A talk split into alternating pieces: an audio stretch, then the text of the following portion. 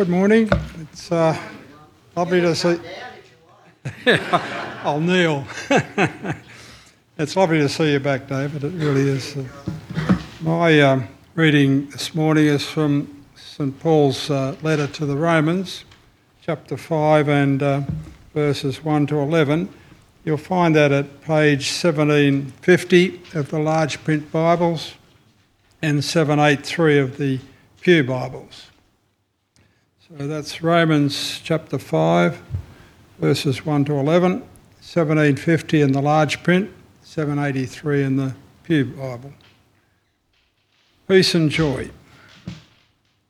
Therefore, since we have justified through faith, been justified through faith, we have peace with God through our Lord Jesus Christ, through whom we have gained access by faith into this grace in which we now stand and we rejoice in the hope of the glory of God. Not only so, but we also rejoice in our sufferings, because we know that suffering produces perseverance, perseverance, character, and character, hope. And hope does not disappoint us, because God has poured out his love into our hearts by the Holy Spirit, whom he has given us. You see, at just the right time, when we were still powerless, Christ died for the ungodly. Very rarely will anyone die for a righteous man, though for a good man someone might possibly dare to die. But God demonstrates his own love for us in this. While we were still sinners, Christ died for us. Since we have now been justified by his blood, how much more shall we be saved from God's wrath through him? For if, when we were God's enemies, we were reconciled to him through the death of his Son, how much more, having been reconciled, shall we be saved through his life? Not only is this so, but we also rejoice in God through our Lord Jesus Christ, through whom we have now received reconciliation. This is the word of the Lord.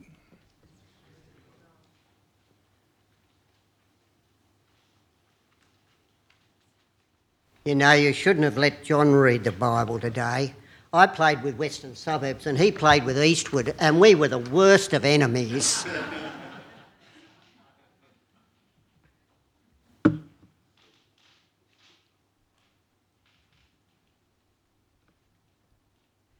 Ruth couldn't be here today um, because I made a mistake. Uh, I know the last one was 1952, but um, you know, when we were making the arrangements, I looked in one Bible, uh, one Bible, one diary, and thought, oh yes, I can come on that date, but I didn't look in another one. And we've got our Bible study for Christmas lunch today. So she's at home cooking, hopefully. Um, and so we're sorry about that. Let me pray and then we'll look at the passage that uh, John read to us. Dear God and Heavenly Father, we give you thanks for all the good things that you give us in this life. But we thank you for the better things that you will give us in the future. Help us now as we look into your word, that you will help us to understand it and apply it to our lives, that it will guide us each day, for we ask in Jesus' name. Amen. Recently, I was tidying up my study and I found three books that I stole from East Lindfield Church. So today I'm going to return them. A hymn book. So, Clem, you get the hymn book. Knowing God, and we better give that to the rector because he needs to continue to know God and a Bible. And I'll keep that up here just for the moment, but make sure I don't walk out with it. So now that I have confessed my sin and returned the books, I'm right with God, aren't I? Well, of course, you know that that's not the case.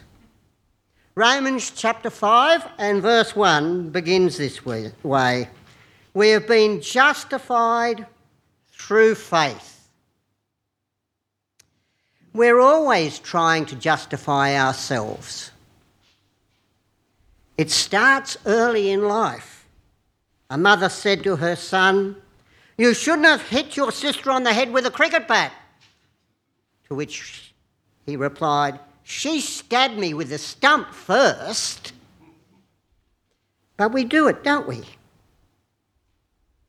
And yet we are reminded here from the scriptures that we are justified through the faith that God has given us in the Lord Jesus Christ.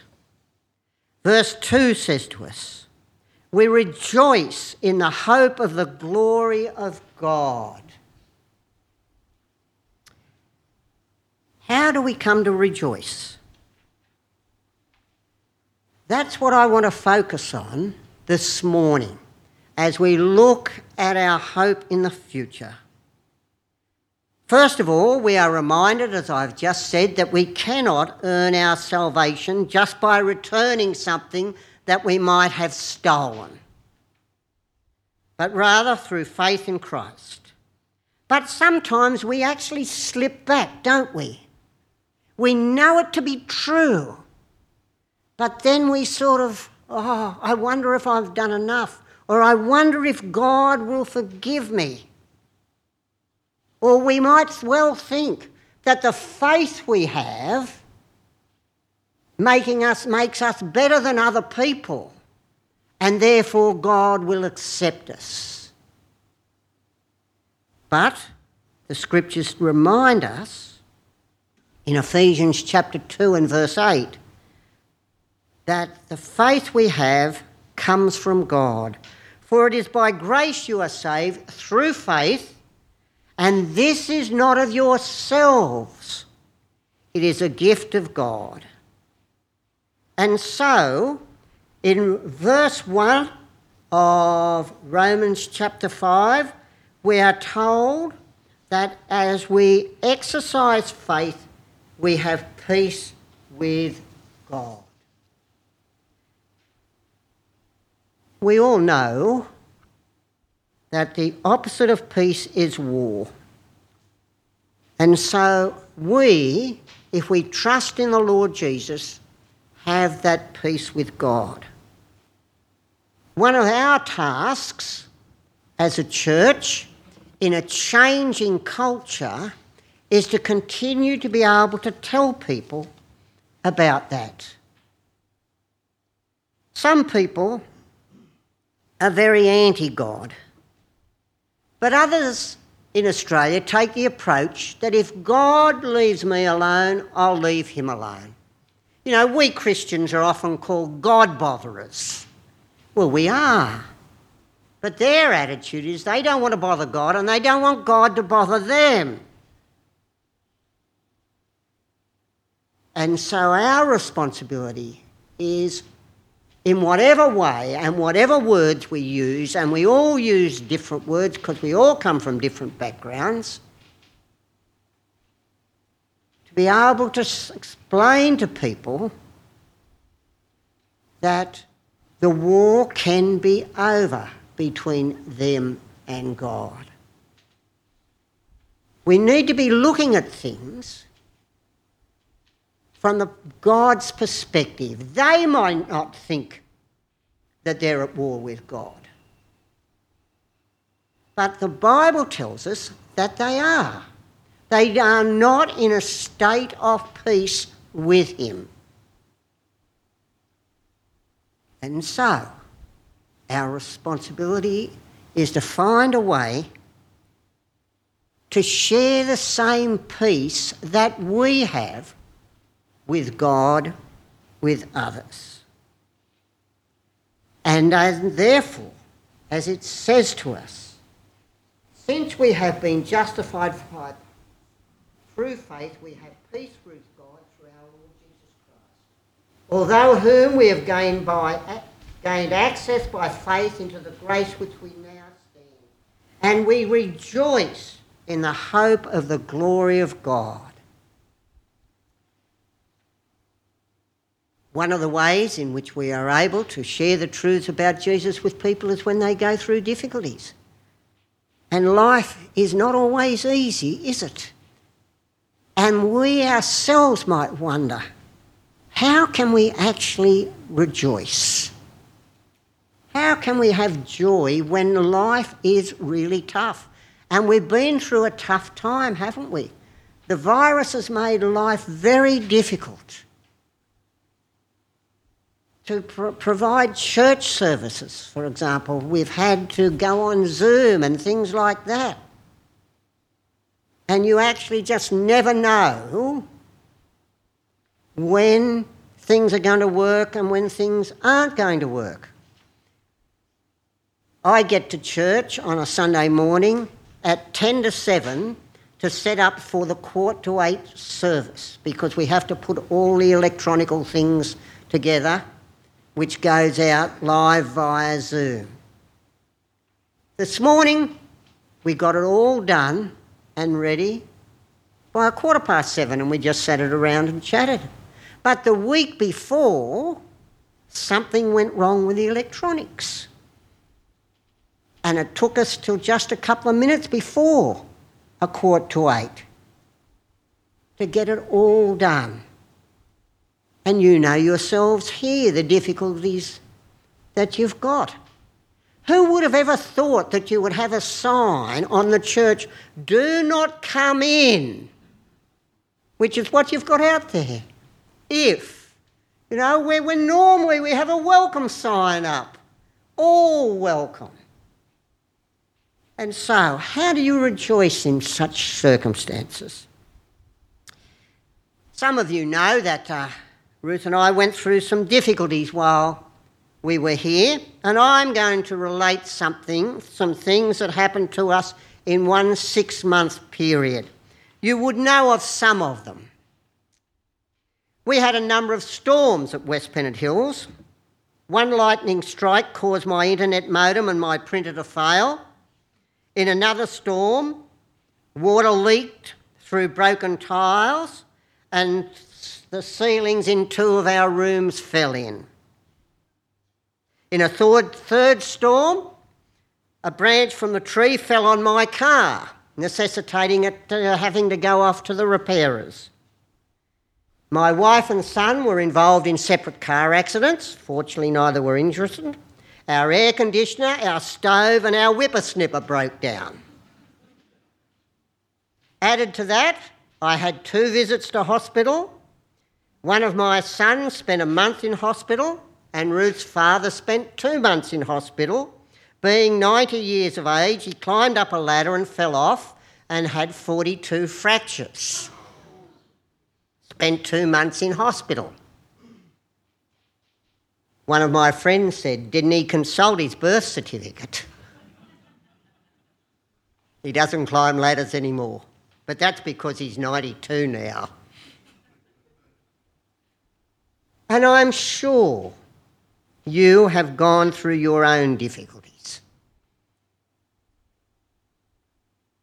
How do we rejoice?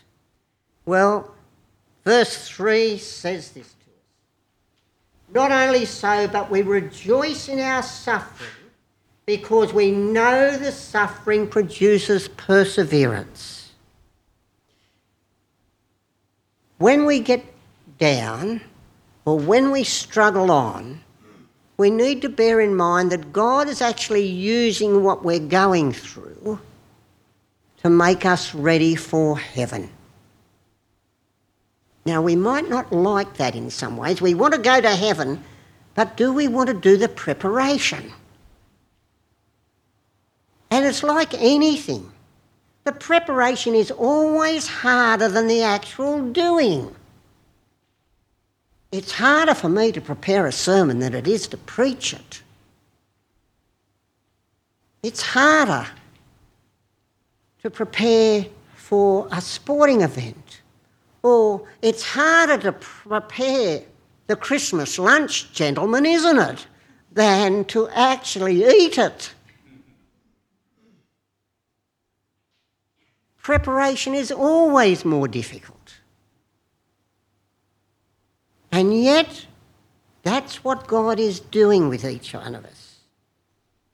As we go through the struggles that each one of us has, we need to be actually saying to ourselves, God is preparing me for heaven. This life is small bickies in comparison to spending eternity with God. And when we doubt it, we need to be actually looking at the scriptures and seeing what it says to us. What takes place is this our suffering produces perseverance. As we continue on, God is working. And that perseverance produces character. And character produces hope. In other words, as we go through the things, we look ahead and we see heaven is my home. That's where I'm going. That's the important thing for me. Well, but how do we know it's true? A non Christian might say it's all pie in the sky stuff. Well, what we've got are these words in verse 5. It's as if Paul anticipates the fact that we might feel disappointed at times. For he says, and hope does not disappoint us. Because God has poured out his love into our hearts by the Holy Spirit, whom he has given us. The proof is you know when you hear the word of God that it is true. And you know that when you reflect back, there is a historical event that has taken place the death and resurrection of the Lord Jesus. And we can look at it. For that's what verse 8 says to us. It says this, but God demonstrates his own love for us in this. While we were still sinners, Christ died for us. These days, companies rarely give references to departing employees. But in verses 6 and 8, the non Christians' reference is set out for us. We are told that we are ungodly. At the right time, we were still powerless, and Christ died for the ungodly. So we were powerless, we could not save ourselves, and we were ungodly. And in verse 8, we are told we were sinners. Now, if God was writing a reference about me, if I did not know Jesus, it would go something like this I have known David Tyndall all his life. I have found him to be a very great sinner. His mind knows no bounds in finding ways to please himself. He is greedy and selfish. He can be abrupt, insensitive, and he gets angry. He finds it hard to forgive people, and he is not always generous. Furthermore, he is rebellious, doing what he thinks is right in his own eyes. He is totally godless. And in closing, I want to add that he is opposed to all that what God would want to do in his life. I'm sure if you employ him, he will look after his own interests, serving people when it suits him, and he'll steal books from churches. and yet, Christ died for me. And Christ died for you. And that is the story we share with one another.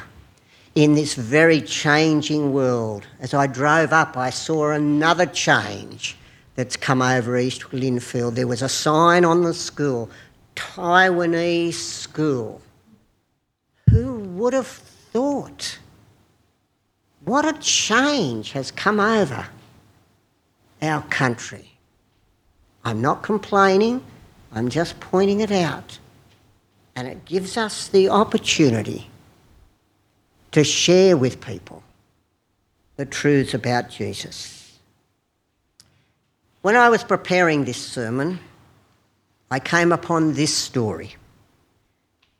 During the American Civil War, there was a man named Peter Miller who lived next door to a terrible neighbour. He was a terrible man, a horrible person, and they were bitter enemies.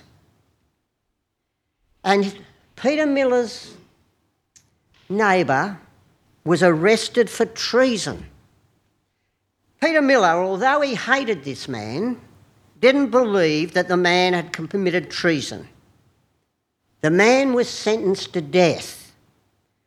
And so Peter Miller walked 60 miles, about 96 kilometres, to meet with George Washington and plead for his neighbour's life. George Washington told the man, Peter Miller, that he didn't think he could do anything for his friend. At which Peter Miller said, Oh no, he is not my friend. He is my bitter enemy. And so George Washington wrote a pardon. Peter Miller walked back 60 miles. He got there just as Peter Miller, as this man was being taken to the gallows. And the man yelled out at him, Here comes Peter Miller to get his revenge. And Miller walked forward and gave to the commanding officer the letter of pardon from George Washington and the man's life was saved. Jesus died for the ungodly, the righteous for the unrighteous, the innocent for the guilty. When we face difficulties in our personal life, and in the parish, as you go through changes, you've already had some. You'll continue to go through others. Your service times are different. Your staff is different. You'll have to do things differently if the parish is to grow, if people are to come to know Jesus. So, what we ought to do is to actually constantly keep in mind what is our hope? Our hope is for the future. At the present time, we have God's Holy Spirit dwelling within us and guiding us and leading us and giving us comfort. But we also look to the future in regards to our own eternal life. We know the God of glory. It is seen in the creation. We live in a wonderful country, do we not? It is seen in his mighty power in raising Jesus Christ from the dead. So, my friends, persevere do not give up. Persevere, for that will build character in each one of you, individually, but also as a church. And as that character is built, then our hope grows for our eternal salvation and our future, but also for our church. You all know that we are not saved by returning books. but we are justified through faith in Christ, and His Heavenly Father wants us to continue to persevere in faith. He saved us, and He can save others. I'll pray. Thank you, Heavenly Father, for your word. We do pray that you might have spoken to us by your Spirit, and we ask, Heavenly Father, that you will continue to work in us individually and as a church, that we might rejoice in our hope. For we ask in Jesus' name. Amen.